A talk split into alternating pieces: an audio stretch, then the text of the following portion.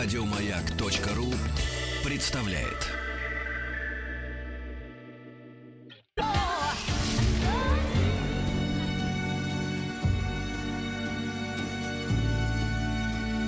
По заказу Гостелерадио.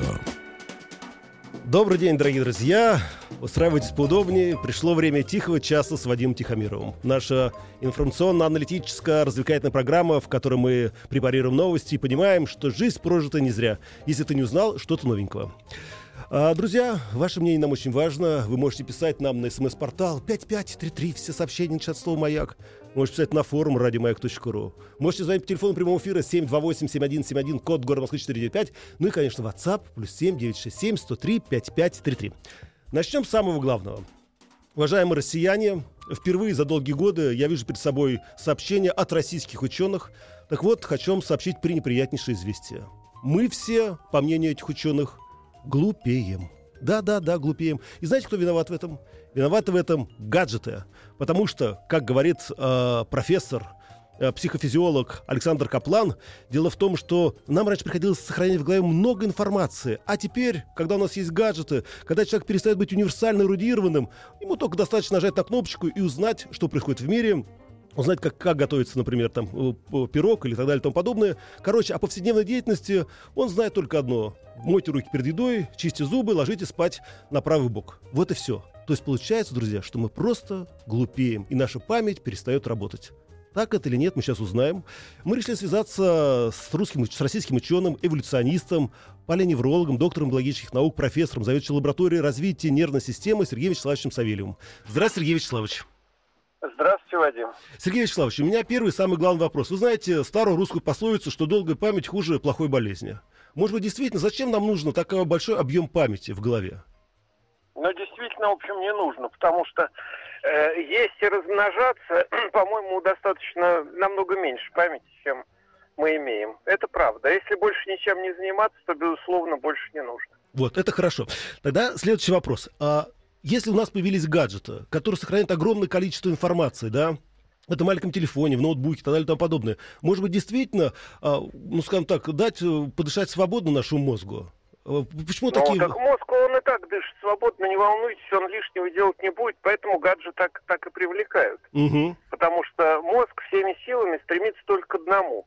К чему? Свои энергетические расходы. О, Вот. И все, что для этого пригодно, потому что ну, мозг в активном состоянии потребляет до четверти всего, что мы съели, вдохнули и выпили. А в случае пассивном, то есть когда вы лежите с бутербродом во рту на Мгм. диване, э, около 9%. В результате разница в 2,5 раза. То есть это очень энергозатратный орган, если он работает. мгм. Поэтому вся жизнь человеческая направлена на то, чтобы он ни в коем случае не работал. А гаджеты, как раз э, вся эта электрическая ерунда, которая нас окружает, она как раз и имитирует и объемы информации, и ее доступность, и некоторую свободу самовыражения. И все это мозгом приветствуется и поддерживается внутренними наркотиками. Слушайте, какой у есть, нас, по оказывается, хитрый мозг.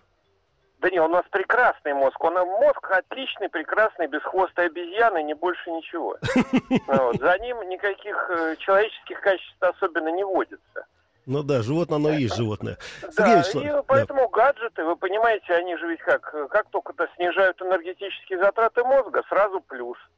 А Мгм. при этом внутренние наркотики, которые выбрасываются в ответ на экономию энергии, делают Да. нас зависимыми. То есть это еще не про гаджеты, это не просто продукт и способ выпендриться перед соседом.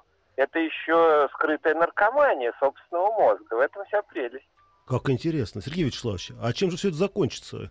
Ведь э, г- гаджетов... Но чем же закончится тем, чем э, уже давно э, заканчивает. Последние несколько десятков тысяч лет наш мозг уменьшается в размерах и уже достиг прекрасной величины, меньше примерно на 250 грамм, чем наши замечательные предки времен появления настоящих сапиенсов и неандертальцев. То есть получается, что мы можем выродиться?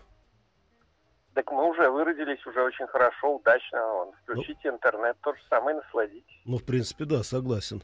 Сергей Вячеславович, а есть какие-то способы, ну, скажем так, хотя бы немножко взбодрить эту память? То есть, с одной стороны, от гаджетов не отказываться, и с другой стороны, все-таки хотя бы чуть-чуть его, ну, расшевелить. Нет, как вы расшевелите? Это же энергетический затрат, но очень невыгодно. Вы чего? Да, нет, нет, Нет, конечно, знаете, я вот, так не получится. Вы знаете, я вот вам говорю это, а мозг мой говорит, не-не, Вадя, Вадя, Вадя, давай вот без этих вот. э, И действительно мозг говорит, нет, давайте лучше использовать гаджеты. Ну, конечно, нет. Все, что не касается трех вещей. Еды, если вы голодный, размножения, если уже сытый, и доминантности, то есть кто главный бабуин в стае, кто самый Да. имеет большую машину, красивую жену, большую квартиру и прочее всякая муть. Вот для этого мозг готов напрягаться. Для всего остального ни в коем случае.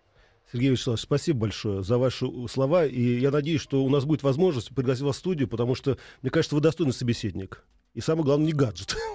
Друзья, у нас на связи был русский ученый, э, эволюционист э, Сергей Вячеславович Савельев. Вы знаете, конечно, я очень задумался по поводу гаджетов э, и по поводу того, что мы действительно деградируем. Но, может, все-таки есть возможность как-то, по крайней мере, хотя бы наших детей заставить думать. Потому что вся надежда на детей, как вы знаете, на нас уже это бесполезно накладывать что-то. И мы решили связаться с нашим сотрудником мемориального кабинета музея академика Трубачева, аспирантом Государственной академии славянской культуры Наталья Сергеевна Корольчук. Здравствуйте, Наталья Сергеевна. А, Добрый вечер. Добрый день, Добрый дорогие день, Наталья. соотечественники. Наталья Я очень Сергеевна. рада, что у меня есть возможность э, сказать в этот год, год тысячелетия крещения Руси, князем Владимиром, раз у нас был такой умный отец, который э, заранее уже тысячи лет назад определил нашу зонный эталон Наталья Сергеевна, поведения мозгового. Вы знаете, я человек православный, но все-таки у меня вопрос немножечко другой. А, Я поняла. Значит, подго- готовясь к сегодняшней передаче, я посмотрела, что такое слово гаджет. Да, Э, Поскольку объектом сейчас э, всей вот такой почему-то информации становится человек, и как правильно пишет вот э, э, Александр, что пере- пере- перейдены вот эти вот границы, куда лезть уже человеку нельзя, потому что каждый человек по-своему уникален. Так вот, гаджет, если мы не имеем э, четкого представления, с чем мы работаем, вот э, одно из значений приспособлений, техническая новинка и безделушка. Поэтому то, что передо мной вот говорил сейчас м, да, Сергей Вячеславович. это как раз было о безделушке, потому что человек становится придатком чего-то того, и он становится несвободным. Наталья Сергеевна, это все понятно. А скажите, Вот. что нам делать? Особенно вот наше подрастающее поколение, дети. Как сделать так, что, с одной стороны, мы же не... Вот, представляете, вот сейчас у ребенка отнимите гаджет. Он убьет, ну не убьет вас, по крайней мере, он прекратит с вами разговаривать на всю жизнь. А как сделать так, чтобы он и с гаджетами был, и в то же время мы его развивали? Ну, мы ничего нового с вами не изобретем, потому что у нас есть каллиграфия, то есть э, надо чем-то это все вытеснять. А вытеснять традиционными способами образования. Вот вы э, берете слово «думать», «думать», но вообще изначально э, люди считали, что нужно не думать, а мыслить. И вот Мгм. мыслить научить могут только те, кому это, наверное, Подождите, дало. Наталья Сергеевна, семье. Да. Ради бога, извините, что все время перебиваю. Скажите мне, то есть получается, что вот когда мы в первом классе занимались этим правописанием, да, выводили буковки, на самом деле мы не просто получали навыки письма, а мы развивали свой мозг. Я правильно вас понимаю? Конечно. Од- Один из способов подачи информации, усвоения – это труд, умственный труд. Изначально тут что нового? Другое дело, что люди сейчас не хотят трудиться. Люди не хотят трудиться. Вы знаете, я честно признаюсь, я Поэтому тоже не очень хочу трудиться. в этом. И память запоми... Раньше же, знаете, память забивали не чем-нибудь, а чтением сказок, формирующих душу, потому что человек э, существо же словесное, понимаете? Мгм. А это сейчас вид игрушки. Единственное, что я хочу сказать, что за все несут ответственность взрослые. Если дать ребенку, младенцу сухарь, где он зубы сломает. Поэтому дозировку, то есть сами взрослые, в принципе, могут э, несут ответственность за то, что они дают в руки своим детям. Ну да. Наталья Сергеевна, спасибо вам большое, по крайней Вот, мере... единственное, да. что бы я хотела вот в этот год сказать, что э, если вы э, вернетесь к, э, к знакомству со славянской азбукой, с теми добрыми, светлыми смыслами, которые были, посмотрите, как работает сейчас общество каллиграфов во главе с Чебедько Петром Петровичем. Хорошо, Наталья Сергеевна. Поскольку я Наталья еще Сергеевна, одну фразу скажу, да, Наталья японцы Сергеевна. уже от этого отказались. Ну, по- почему? Ну, зато они очень умные. Спасибо большое, Наталья Сергеевна. По крайней мере, мы очень точно для себя поняли, что каллиграфия и э, вот э, писание да, рукой, это очень развивает мозг. И еще несколько сообщений, которые вы нам прислали на WhatsApp, плюс 7967 103 5533. А, если бы люди тупели, то новые гаджеты не появлялись. Но сколько активных используете лично для каждого, все современные устройства очень полезны в меру, сказал э, вот наш один слушатель. И еще э, одно письмо. Вот что же, говорят, наши предки с большим мозгом не могли придумать гаджеты, а только в пещерах жили. Друзья, это совсем другой вопрос, и мы обязательно его обсудим в следующий раз.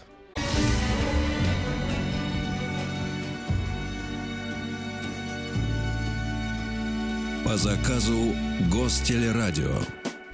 Итак, дорогие друзья, продолжаем дальше изучать последние новости. Э, тихий час с вами.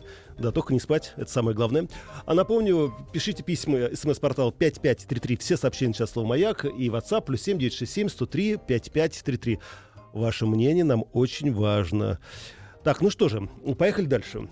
Э, наверное, мало кто знает, а может быть э, не знают. Ну, по крайней мере, теперь узнаете. 5 августа в Москве открывается крупнейший океанариум да, крупнейший, по крайней мере, в Европе. Ну, а проще говоря, крупнейший дельфинарий в нашем городе. Ну, с одной стороны, вроде бы радостная новость, да, все хорошо, дельфинчики будут плавать, дети ходить, фотографироваться, обниматься, даже иногда купаться вместе с ними.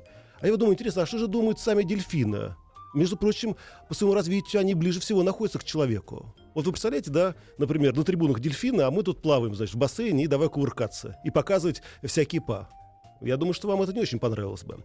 Но, как бы то ни было, мы решили связаться с тренером московских, ой, московских морских млекопитающих Большого Сочинского дельфинария в парке Ривьера Марии Владимировны Азун. Здравствуйте, Мария Владимировна.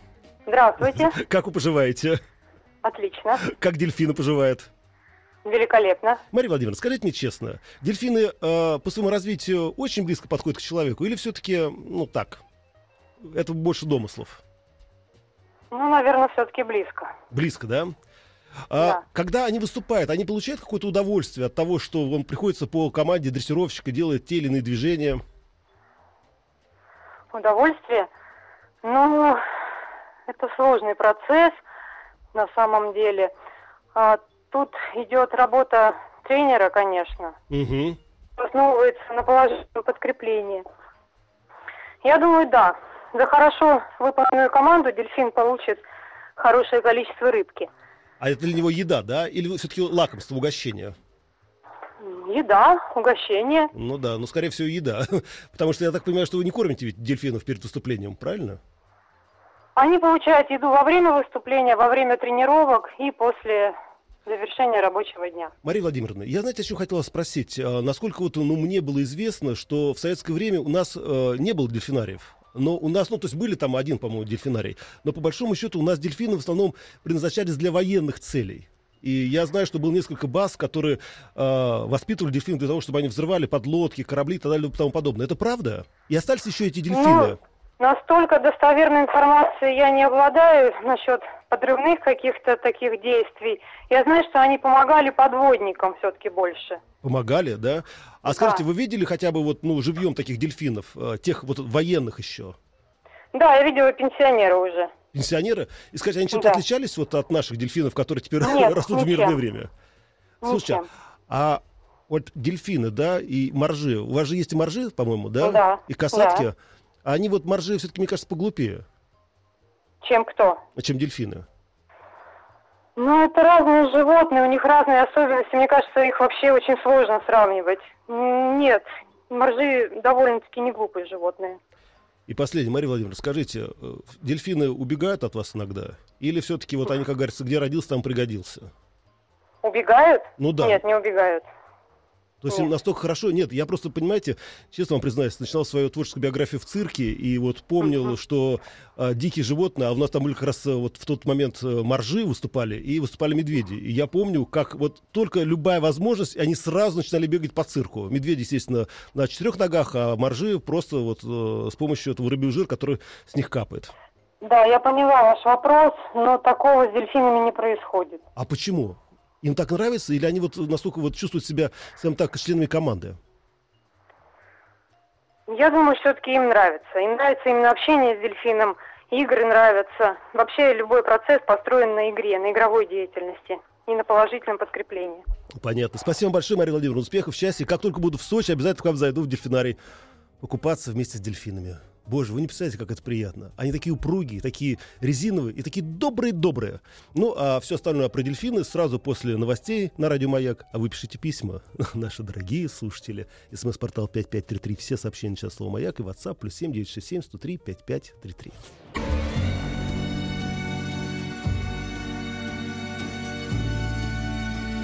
По заказу Гостелерадио. Итак, дорогие друзья, продолжается «Тихий час» с Вадимом Тихомировым. Наша информационно-аналитическая развлекательная программа. СМС-портал 5533, WhatsApp плюс 7967 103 5533. Я уже сообщил вам о том, что 5 августа в Москве открывается крупнейший океанариум в Европе, ну, проще говоря, дельфинарий. Мы поговорили сейчас с Марией Азун, это тренер морских млекопитающихся, она работает в Сочи, и мы выяснили, что дельфины хорошо поддаются дрессировке, за рыбку готовы, как говорят, танцевать, сплясать и все остальное, но все-таки меня очень волнует, а кто же это такие дельфины, да? Вдруг это действительно наши братья, не меньшие, а братья по крови. И мы решили этот вопрос немножечко более расширить. У нас на связи автор, ведущий видеоблога «Все как у зверей», натуралист Евгения Тиманова. Здравствуйте, Евгения. Ой, Тимонова, простите, Женя. Здравствуйте, Евгения. А, здравствуйте. здравствуйте. Здравствуйте. Евгения, скажите, пожалуйста, Слышу как... вас более-менее хорошо. Да, это хорошо. Евгения, как давно вы стали э, наблюдать за дельфинами, изучать их жизнь? Ну, я бы не сказала, что я стала наблюдать за дельфинами, изучать их жизнь, поскольку это не является моей специализацией, но э, в моей работы мы делали пару проектов о дельфинах. Угу. Один о популяции э, адриатической белконосого дельфина или афалины. Там мы наблюдали их в полевых условиях вместе с э, центром Blue World, который занимается их мониторингом, занимается изучением влияния э, техногенной нагрузки на адриатическую акваторию, mm-hmm. в том числе исследованием э, влияния шума на миграции дельфинов. Ого. А второе, это была как раз работа с черноморскими дельфинариями, с Геленджикским, Лазаревским и дельфинарием э, заповедника Утриш, угу. ну, где мы общались с дельфинами непосредственно. И, собственно, программа у нас была посвящена как раз тому, как, как дельфин устроен, где у него что, как работает. А как у него там, кстати, все работает? Как у людей? Работает, работает ну, все совершенно замечательно, потому что это, конечно, ну, определенный шедевр эволюции. Ну, вообще, да вы что, эволюции. серьезно? Мы всегда говорили, что человек это шедевр эволюции. Ну, кто сказал, что эволюция должен быть один шедевр? Ну да, в принципе. Это тоже шедевр эволюции. А скажите, Евгений, что вас удивило в дельфинах больше всего, вот при более близком контакте? А, вы знаете, наверное, то, что при, э, при всей мощности их интеллекта, при всей э, какой-то их ну, поразительной совершенно приспособленности к новой для них среде, потому что, ну, вообще вы представьте масштаб ими сделанного. То есть они же э, вторично водные. То есть вся жизнь вышла из воды, покрутилась на суше, адаптировалась до, а, развилась уже до, собственно, uh-huh. плакровных млекопитающих. И тут как раз, когда начали закручиваться климатические гайки, часть млекопитающих осталась на суше, чтобы как-то приспосабливаться, притаптываться. Ну да. Этому. А дельфины решительно развернулись и, ну, будущие так говорить, пакицепусы, они развернулись и пошли в воду. И вот в воде умудрились в чудо для себя среде э, развиться до э, ну, вершины пирамиды, в общем-то. А скажите, Евгения, вот у них социальные связи какие? У них есть семьи, у них есть, например, там президент, не знаю, там армия и так далее и тому подобное? Президент, армия, церковь и... Да, и вероисповедание, да. Да, да, да, да. Не, ну, а серьезно. Нет, они живут стадами, они поддерживают родственные связи между собой. А, то есть связи между детенышем и матерью, они достаточно стойкие. А связи между друзьями, у них, например, однополые союзы, которые а, что-то такое вот среднее между гомосоциальными и гомосексуальными связями, они ой, очень устойчивы. Ой-ой-ой. А, пары, которые образуются у них между самцом и самкой, это такие достаточно проходные варианты, это на время гонок. Угу. Вот. А вот такие дружеские союзы, они бывают очень многолетние. И вот, еще... Это, и эти... Да. Угу. Не, не, говорите, говорите, Евгений, извините. Ну, и эти стада достаточно стабильны, то есть они э, курсируют по некой акватории, они вступают в взаимоотношения с другими стаями, они обмениваются, соответственно, там, генетическим материалом, то есть не происходят некие мейтинги э, между одними и другими. Ну, и вот таким образом вот у них некое общество в каждом водоеме есть какое-то собственное. Евгения, вы знаете, э, ваш, вот, ваши рассказы возбудили наших слушателей, они тут же мне пишут вопросы, я, можно, несколько зачитаю вам. Скажите, а правда, что дельфины, дельфинам больно, когда их трогают? Еще раз скажите. А правда ли, больно, что... Да, когда их трогают. Ой, да нет, конечно, нет. Они... Нет, им очень приятно. А, они очень... Ну, у них кинестетика, тактильное чувство, это, ну, в общем, их, их второе любимое чувство. Ой. У них очень, очень иннервированная кожа, и несмотря на такой толстый слой жира для э, теплоизоляции, ну, да. они очень э, отзывчивы на прикосновения. И поэтому, когда они не боятся человека, они обожают, чтобы их гладили, они там, mm-hmm. котик еще один вопрос. Там... Слышали, что дельфины лечат людей? Вот какие болезни, правда ли это? Ну, разве что только психические. Они могут лечить от депрессии, от одиночества Это и от, да. э, от дефицита Общения. впечатлений. Евгений, и последний вопрос от меня. А, Я слышал о том, что дельфины — это одни из немногих а, существ на планете Земля, которые испытывают такое же удовольствие от, э, ну, скажем так, секса, как и люди. Да, они испытывают такое, они испытывают удовольствие от секса как такового, не как от процесса размножения. Насколько он такой же, как у людей, мы не говорить, потому что вообще, в принципе, все, что испытывают дельфины, это совсем другое, нежели то, что мы испытываем. Спасибо вам большое, Евгения. Успехов, счастья, и дай бог, чтобы мы Вам встретили, спасибо. да, в нашей жизни дельфинов, ну, я имею в виду людей, похожих на дельфинов. Всего доброго. У нас на связи была Евгения Тимонова, это автор и ведущий видеоблога «Все как у зверей», натуралист.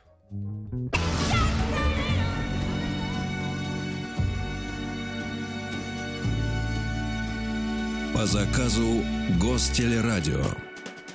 Итак, дорогие друзья, продолжается, продолжается наш тихий час. И, ну, коль мы заговорили о дельфинах, э, даже немножечко о сексе, вы знаете, следующая новость, наверное, многих удивит, многих поразит, а многих заставит задуматься. Ну, как вы знаете, в советское время всех спортсменов всегда, особенно перед официальными, очень важными стартами, как бы им запрещали общаться с женщинами. Потому что они говорили, что вся сила, как говорится, на рекорд, вся сила на медаль. А совсем недавно провели исследование американские ученые, они взяли 14 женатых мужчин и проверили, значит, что с ним происходит после э, вот, утренней встречи с женщиной. Оказалось, что в течение дня, сп- ну, они п- провели спортивные тесты, что в течение дня результаты никак не сказывались от того, что, например, мужчина утром занимался сексом со своей любимой, или, например, 6 дней воздерживался. То есть получается, что все эти данные по поводу того, что перед э, спортивными состязаниями нельзя этим заниматься, оказались ложью. Давайте узнаем, правда это или нет, и обратимся к легенде нашего спортивной журналистики, мастер спорта СССР международного класса, заслуженный мастер спорта России Евгений Серафимович Ловчев. Здравствуйте, Евгений Серафимович. Да, здравствуйте. Рад вас Я слышать. думал, я, я думал, вы сейчас скажете к легенде секса.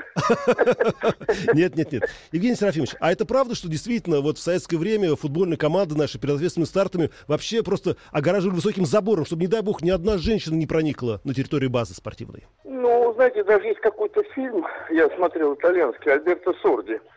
э, Играл великий Мгм. итальянский э, Комик. актер, да. Да. И именно на этом построен был сюжет фильма, когда, значит, запирали команду, а потом жены все равно там хотели проникнуть как-то, а он Мгм. их там встречал, короче говоря, и э, ублажал, будем так, э, ну, по фильму, во всяком случае. Вы знаете, да, мы заезжали на сборы э, перед играми за три дня. Тут вопрос даже не только в сексе, видимо, а знаете в чем?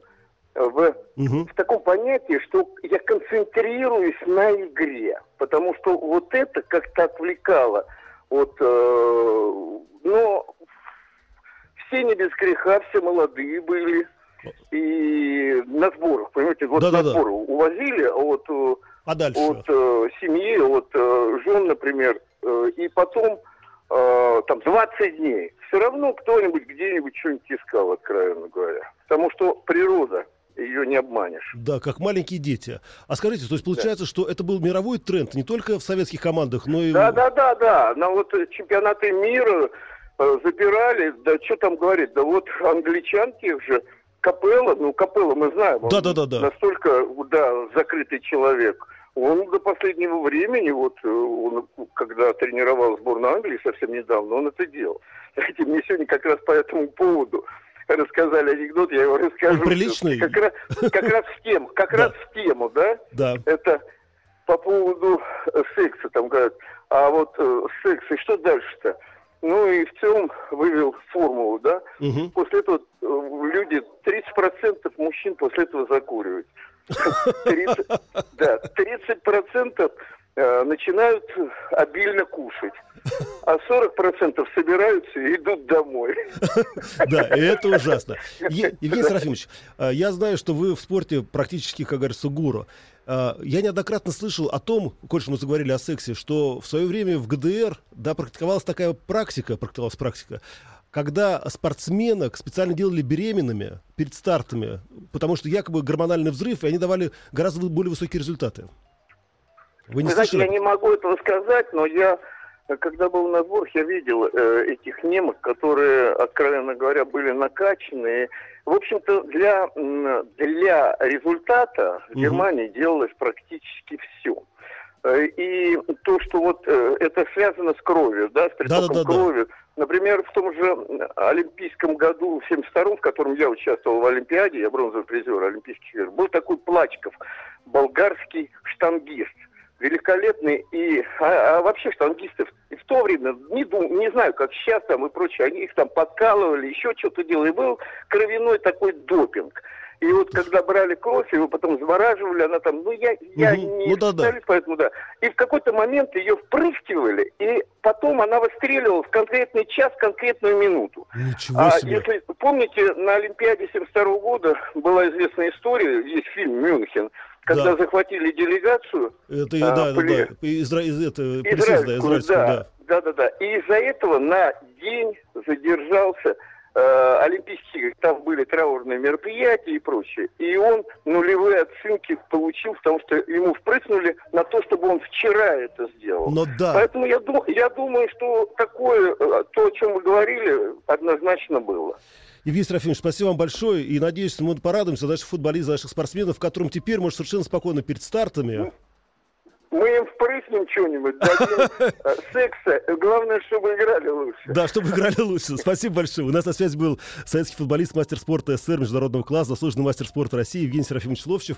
Друзья, сейчас мы на секунду прервемся. А, вы можете писать письма. СМС-портал 5533. Все сообщения сейчас слово «Маяк». WhatsApp плюс 7967 103 5533. И сразу после небольшой рекламной паузы вернемся и поговорим и о физиологии, и о жизни. Ну и, конечно, я хотел сказать об этом, но об этом лучше не думать. Еще рано.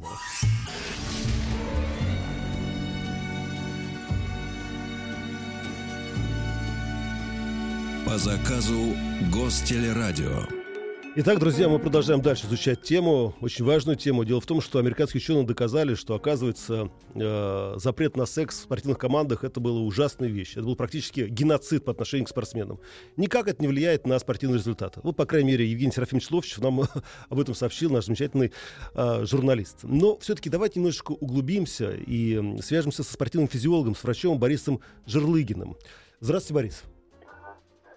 Здравствуйте. Алло, здравствуйте. Слышно вас почему-то да, плохо. Да, Борис, мы вас прекрасно слышим, поэтому я постараюсь да, говорить четче и громче. Борис, э, вот э, по большому счету, ведь секс это тоже спорт. Ну, э, кто-то к нему относится как к спорту, кто-то иначе. Все индивидуально, естественно. Но и все-таки мы очень часто врачи-физиологи говорят о том, что именно занятие, ну скажем так, э, вот, э, занятие сексом позволяет человеку чувствовать себя в тонусе и так далее и тому подобное. Это действительно так? Еще раз э, по, вот последние слова повторите. Ну, я говорю, что действительно, что секс позволяет застав... что? Э, позволяет чувствовать себя лучше, энергичнее. Ну, естественно, да, но еще раз, вот всегда все, что касается человека, это индивидуально и секс э, у всех по-разному проходит, и заканчивается он по-разному. И э, в конце концов есть э, виды секса, где и травму можно получить. Да, да, да, да, это, да. это Камасутра нам не нужна. Борис, вот ну, вы спорт... все, по-всякому бывает. И опять вот продолжительность Э, сексуального там акта, там э, у кого-то она небольшая, у кого-то это затягивается там на, я не знаю, там на, представляете возможности э, сексуальные марафонцев, например? Ну, догадываюсь, наверное, что они большие. Ну, если человек э, в 35 градусов может бежать там марафон, э, причем быстро бежать, то возможности его и эндокринной и сердечно-сосудистой системы, они превышают э, возможности нормального человека в десятки, там, если не в сотни раз. Угу. Знаете, вот э, можно вообще вот э, оценить работоспособность человека очень просто. Сейчас э, человек способен пробежать э, за сутки 303 километра, а нормальный человек такой скоростью не может пробежать одной сотой. То есть, представляете, это ну, дегенерация уже у большинства людей на лицо.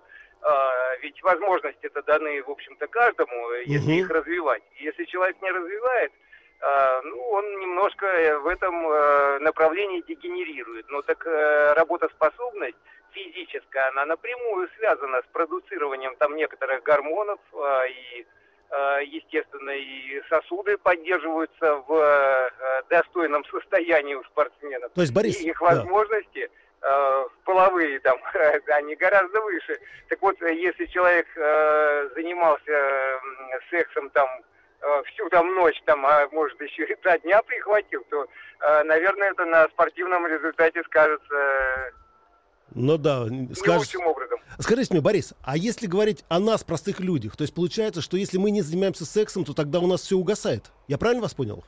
А, естественно, э, вообще любая функция, которая не используется, она угасает. А, и это не только это касается, любой абсолютно. Тогда, коль вы спортивный физиолог, Борис, скажите, какие упражнения или какие виды спорта способствуют нашему долгому половому долголетию? Замечательно. Значит, э, любые, но дело любые, которые, сейчас я оговорюсь, э, любые, которые э, упражнения, которые выполняются от э, 7 там, минут и дольше, Причем 7 а, минут это одно упражнение, а в тренировке-то э, их может быть там и несколько, и десяток там. Так вот, значит, и выполняется достаточно крупными группами мышц, потому что если, ну, если в носу ковырять, грубо да. говоря, тоже вот тоже может какая-то физическая деятельность, но вряд ли она скажется на если, если работают э, крупные мышцы, то это скажется на продуцировании гормонов и на улучшении вашей сосудистой системы. Кстати, э, недавно было сделано открытие, э, сосуды начинают разрушаться после пяти э, дней э, их бездействия. То есть это вот я понял. начинается отсюда. Борис, я сейчас прямо иду после вас на тренировку. Огромное вам спасибо, спортивного долголетия и, естественно, и полового тоже. Спортивный физиолог, врач Борис Жирлыгин был у нас на связи. Друзья, на этом с вами прощаюсь. Вот, надеюсь, вам было интересно. Завтра будут новые новости, новые эксперты, новые мысли. Оставайтесь с нами. Оставайтесь с маяком. Еще больше подкастов на радиомаяк.ру